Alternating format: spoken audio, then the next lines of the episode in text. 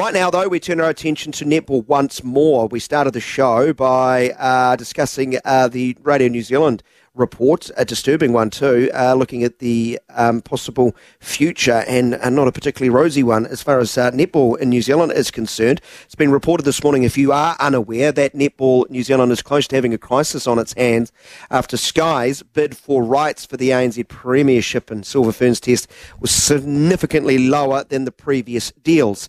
So it'll be interesting to see what happens from here on in. We'll continue to cover it uh, right here on S C N Z. But right now, we're going to turn our attention to Australia. Now, uh, netball's been making a lot of headlines, not for the reasons they probably would want. It's been uh, quite a long time coming, but finally, a peace has been made between uh, the Playmasters and uh, the leading Australian netball players. They've uh, agreed on a new deal, but how happy are uh, both sides of Uh, that partnership. I can't think of uh, too many uh, better people to go to than our next guest. Brittany Carter joins the show, a leading Australian sports journalist, a uh, fine commentator, whether it's uh, netball, cricket. There's not much she cannot do. Brittany, welcome to the show. How are you doing today? Hi, I'm good, thank you. How are you? Oh, I'm great. I'm great. This has been a long time coming. Why has it been so drawn out and at times acrimonious? Yeah, so the negotiations for the new Super Netball C P A started way back in January, February, and as we know, have extended right up until basically this week. Uh, so all players came off contract on September thirtieth, which meant that they stopped being paid from that date. And so for the past eleven weeks, as they've still been trying to nut out the details of this next C P A, players have been unpaid. So now that we know as of this week that finally a C P A has been signed between the two parties, it means players will get back pay from October October first, which is a relief knowing that going into Christmas our players here in Super Netball are going to have an income because they've been struggling. Some have been sleeping in cars, others have had to move back in with their parents because there's been nothing to pay their bills with. So it's been really uh, tough on the netball playing group here, but basically the sticking point that they've been arguing about that whole time is a revenue share model. So the players really wanted to get a cut of the above forecast sponsorship money coming into the game. It's twenty percent what they've been granted, and look, it's not much. If more than um, if, if no extra money comes into the game in terms of sponsorship revenue that netball hasn't already projected for, they won't get anything. But if a little bit above does come in, they'll get a twenty percent cut of it. And it won't be much, but it's more about the principle of it, given that there's been a few controversies over the past few years where the players feel like they haven't been treated like a key stakeholder in the game by Netball Australia. So the reason that we're fighting for it basically is to get a seat at the table and be seen like a true partner in the game. And Netball's argument for a while there was that they can't afford it, given that they're not in the best financial status, but it is above forecast projected money, so it's not something they would have even factored in. So in the end, the players have won, and we've got a C P A in place, which is great. Wow, I, I've just got myself back on the chair after falling off. Players sleeping in the cars. How's this happen? Because we're talking about the previous deal, what was it, fifteen, sixteen, seventy million Aussie a year, essentially what was being paid out. It's not an insignificant amount of money. How, how have we come to this? I just think that over time there's been points where the governing body has made decisions the playing group hasn't liked, and they've kind of been sprung upon the playing group, and they've expressed their, you know, their distrust basically in the organisation. So they don't feel like they can trust the people that are leading the sport, and that's why we've also seen C E O Kelly Ryan depart in the last week, because there was a lot of, I think, animosity between her and the playing group and the A M P A, the Players Association that represents the playing group. So there's been numerous things over the years. You would have heard about the super shot that was dropped on players weeks before the twenty twenty season start. They sold off the grand final for money, and I understand that's a commercial decision, but the players had no idea it was coming, and it was kind of weeks before the finals were set to be played. So they didn't like that because they thought they'd been working towards being able to secure a home grand final based on finals results, and basically that was taken away from them and sold to W A last year without yeah, them knowing that it was going to happen. Then there's been other things too. Um, there's been mishandling of salary, salary cap issues, um, there's been a range of things. And even, I know it's a separate issue, but there was a Diamond C P A that also had to be negotiated separate to this Super Netball C P A this year. Right. They've now got an interim one in place because they couldn't agree on that either. They wanted a revenue share model, the players in that, and they couldn't agree with the governing body on that. So Netball Australia withheld Netball World Cup selection leading into the biggest tournament in the sport. And so players were in a really bad mental state waiting to find out whether they'd been selected or not. So there's been a range of things over the past few years that have really upset the playing group. And I think that's why it's all boiled down to this, this lack of trust between the two parties, basically. The, the revenue sharing model, not uncommon around the world when it comes to sporting organisations and leagues and entities, twenty percent seems low to me. Um, mm. They obviously wanted more. Um, it sounded it sounds like um, a real game of hardball's been played here. I think the N B A is around fifty percent. I think New Zealand Rugby is around thirty-six, thirty-seven percent of all revenue. Um, it seems like it was quite reasonable from a player's perspective, or am I losing sight of maybe the side of the debate from the administrator's perspective? No, I think you're right. I think it's quite modest. And if I think of Australian terms, I mean, cricket here, the cricketers get twenty-seven point five percent of overall revenue, and then there's an extra two point five percent that is like put into a player payment pool if you um, succeed in tournaments and things like that based on performance. So, yeah, it really is a modest request. And again, we're talking above forecast revenue. So we're not talking about the total revenue of the sport, because yes, that's been something that's come up. And people have said, well, you know, the sport is still in four million dollars debt and bank loans. How can it afford to pay these players anymore? Well, it's, we're not talking about that money that, you know, that they need to run the league. We're talking about above sport sponsorship projected revenue. So it'll be extra money coming into the game over the course of the next three-year deal. So I think there's been a real spin from the governing body over time to sort of say, yeah, we can't afford these, these netballers are a bit greedy, when really when you break it down and you hear the comparisons of the revenue share models in place in other sports, you realise, wow, this is quite modest. How can they be fighting over this for such a long period of time? And it, perhaps that shows you why the players are so upset, because they just feel so undervalued and like they're not a key stakeholder in the game. And essentially they're the ones that take the court and the faces that bring the money in. So I can totally understand where they're coming from. How would you assess relationships now? Uh, I'd imagine a lot, there's a lot of broken sort of uh, parts to that relationship that needs to be rebuilt.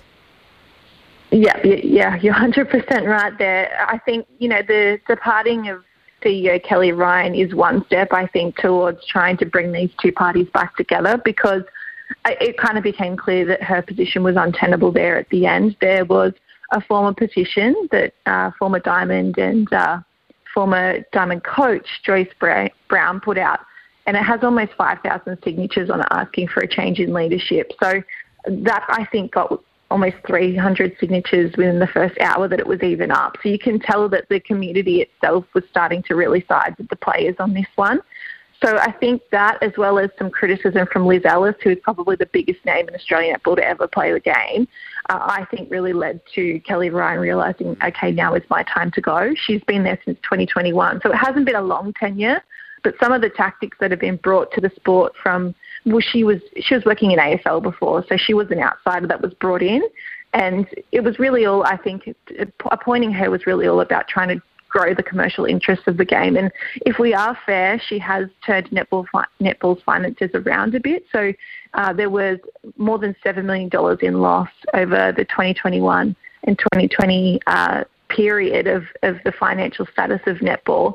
And in the latest report, netball was in a surplus of three hundred thousand dollars, even though it still had those four million dollars in bank loans. That uh, loan has now been extended to twenty twenty-five. So it's still in a very pre- precarious position, netball in Australia, and I, I don't think that can be understated. I mean, it's not in the best position at all.